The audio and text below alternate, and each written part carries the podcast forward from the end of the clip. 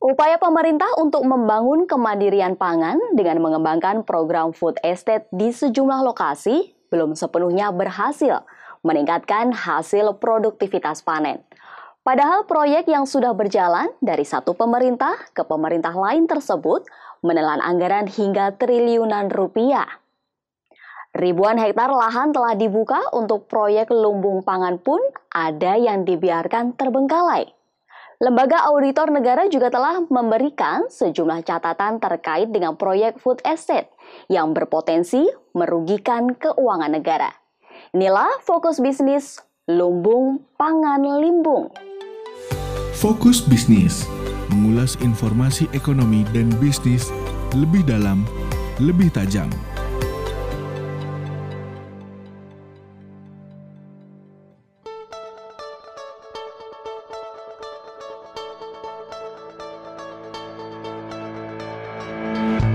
Dan kita akan membahasnya langsung dengan Mas Lukas dari redaksi Bisnis Indonesia. Apa kabar Mas? Iya, baik.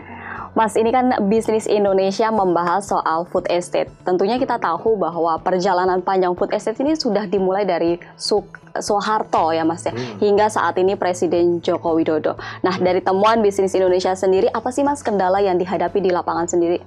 Nah, memang kalau perjalanannya uh, tidak mudah ya, karena memang tidak semua lahan itu cocok untuk pertanian. Tapi persoalannya kan eh, apa ya? Kendala-kendala itu memang banyak dihadapi dan dari temuan kita di lapangan itu yang pertama nih, misalnya di Sumut. Sumut itu malah justru eh, food estate itu cukup baik ya. Karena hal ini tercermin di datanya BPS ya tahun 2021 gitu bahwa ada peningkatan produksi untuk sejumlah komoditas. Uh -huh. Meskipun memang ada beberapa komoditas yang mengalami penurunan gitu. Terus yang tadi saya bilang bahwa tidak cocok untuk uh, lahan pertanian itu yang kita temukan di Kaltara uh -huh. gitu. Jadi hanya bisa untuk beberapa komoditas saja. Ini misalnya kayak jagung dan uh, apa kedelai gitu ya. Terus uh, Persoalan lain adalah adanya keterbatasan infrastruktur. Jadi lokasinya itu jauh. Tidak terjamah gitu ya. ya. Jauh dari akses transportasi mm -hmm. gitu kan. Terus akses jalannya itu ya, jalan, jembatan. Mm -hmm. Terus ada juga ini sarana pengelolaan pertanian.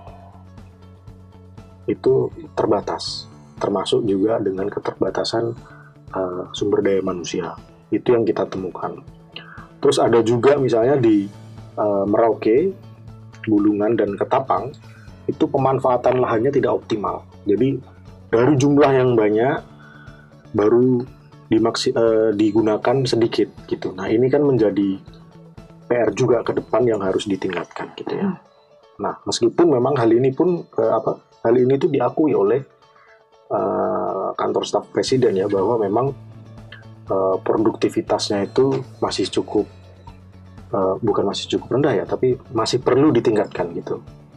Di mana kisarannya sekarang itu sekitar 1,5 sampai 2,9 ton per hektar. Nah ini yang memang perlu ditingkatkan, perlu ditingkatkan ya. ke depannya gitu. Tadi KSW bilang adalah perlu peningkatan begitu kan Mas. Hmm, Tapi kemudian kalau kita melihat uh, memang ini adalah uh, sebuah proyek jangka panjang hmm, ya kan. Hmm. Tapi ketika kita membicarakan proyek jangka panjang berarti sudah dilakukan walaupun setiap periode kepemimpinan namanya beda-beda gitu kan. Tapi hmm, untuk tujuannya adalah sama gitu kan. Tentunya uh, dari pengelolaannya ataupun dari pihak risetnya itu kan juga uh, sudah berkaca dari masalah-masalah sebelumnya. Tapi kenapa sih Mas di lapangan sendiri juga masih terbengkalai?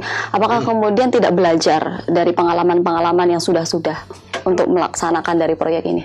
Nah, itu salah satu yang kita konfirmasi ya ke guru besar IPB itu Pak Andreas Santosa itu. Nah, kita mendapati bahwa menurut beliau itu pemerintah memang tidak belajar dari pengalaman yang lalu gitu. Misalnya kalau mengembangkan lahan pertanian itu uh, gagal terus kemudian kenapa itu masih dilaksanakan lagi? Ya meskipun kalau kita lihat kayak gini ya kenapa kok di lahan gambut mhm. gitu misalnya? Uh, di eranya kalau tidak salah di eranya uh, Soeharto atau SBY itu pada saat itu ada ide yang dicetuskan untuk pengelolaan di lahan gambut terkait food estate ini. Nah, artinya uh, inovasi itu pasti akan membuahkan hasil, gitu loh. Uh, yang saya percaya seperti itu. Hmm. Artinya di sinilah keterlibatan kementerian, lembaga, dan juga termasuk universitas itu perlu dilakukan untuk meningkatkan itu tadi, gitu. Uh, memang perdebatannya adalah uh, ada juga yang uh, dari kemarin uh, waktu kita konfirmasi ya uh -huh. ke mhm. misalnya ketua hari ketua harian himpunan kerukunan tani Indonesia Pak Endang itu melihat ini berjalan kurang mulus akibat persoalan klasik. Kenapa tuh?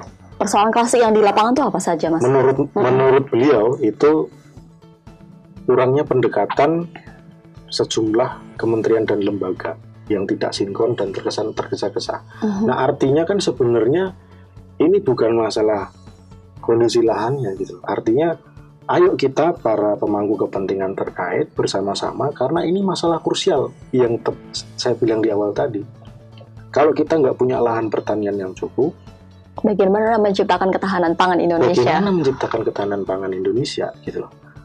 Ke depannya, apalagi misalnya jumlah penduduk meningkat, pertumbuhan ekonomi meningkat, industri manufaktur meningkat. Nah, kita perlu menyiapkan lahan pertanian yang jelas untuk uh, menciptakan ketahanan pangan kita sendiri, gitu. okay. agar kita nggak terlalu banyak impor. Oke, okay. perencanaan berarti uh, salah satu kuncinya ya, Mas ya. Nah, dari perencanaan itu sebenarnya apa sih Mas syarat sebuah lahan bisa dijadikan untuk proyek dari food estate ini? Hmm. Ini saya mengutip lagi ya dari hmm. Pak Andreas ya. Pak Andreas itu mensyaratkan ada empat sih, ada empat syarat untuk uh, sebuah proyek itu bisa untuk dikembangkan sebagai food estate gitu. Yang pertama itu kelayakan tanah atau agroklimat. Ya mungkin karena beliau ahli di pertanian ya, sementara mungkin saya kurang uh, begitu ahli di sektor pertanian. Ini syarat mutlak. Nah, apa yang dimaksud dengan kelayakan tanah dengan agroklimat gitu loh? Nah, kalau tadi dia asamnya tinggi ya sudah, itu berarti nggak layak kita harus mencari harus inovasi lagi. lain, uh, gitu. Atau dan komoditas lainnya gitu iya, gitu ya. komoditas lain.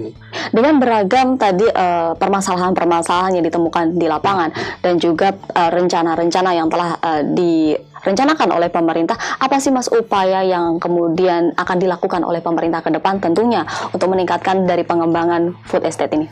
Nah kalau dari pemerintah kemarin memang uh, kita sempat uh, berbincang dengan uh, eh, KSP kantor staf presiden gitu bahwa ada yang akan diupayakan adalah kerjasama antara petani dengan korporasi. Nah, kenapa ini penting? Kerjasama antara petani dengan korporasi ini penting.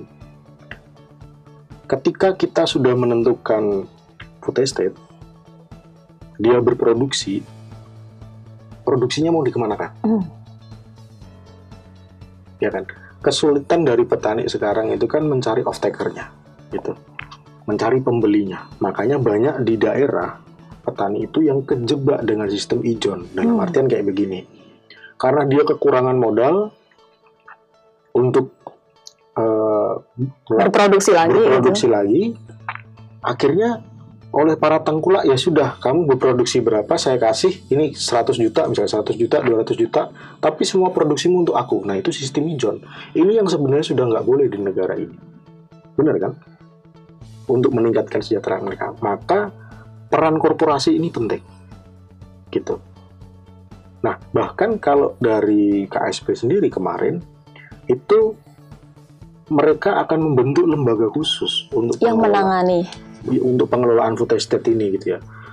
Dan itu katanya sih nanti akan diterbitkan berupa peraturan presiden. Mm Tapi hmm. kita kita tunggu aja realisasi realisasinya akan seperti apa gitu. Nah, lembaga itu yang bentuknya nanti BLU atau apa pun itu, itu akan berperan sebagai regulator dan fasilitator. Gitu. Harapannya dia punya anggaran sendiri dan dia fleksibel. Mm. Nah, kalau di uh, sorry yang ketiga oh ya dari pemerintah itu ada juga kayak gini perbaikan pada aspek teknis pengelolaan lahan nah ini yang tadi berkaitan dengan ada beberapa yang dia punya kadar keasaman tinggi, itu bagaimana solusinya. Nah, ini aspek itu tadi yang harus diperbaiki ke depannya. Tapi lebih dari itu, kalau menurut saya, uh, yang berkaitan tadi dengan lembaga korporasi, apa yang harus dilakukan? Kita sebenarnya sudah punya badan usaha milik negara mm-hmm. untuk pangan. Holdingnya namanya ID Food. ID Food. Nah, kenapa tidak ID Food ini diperankan uh, lebih maksimal ya, optimal?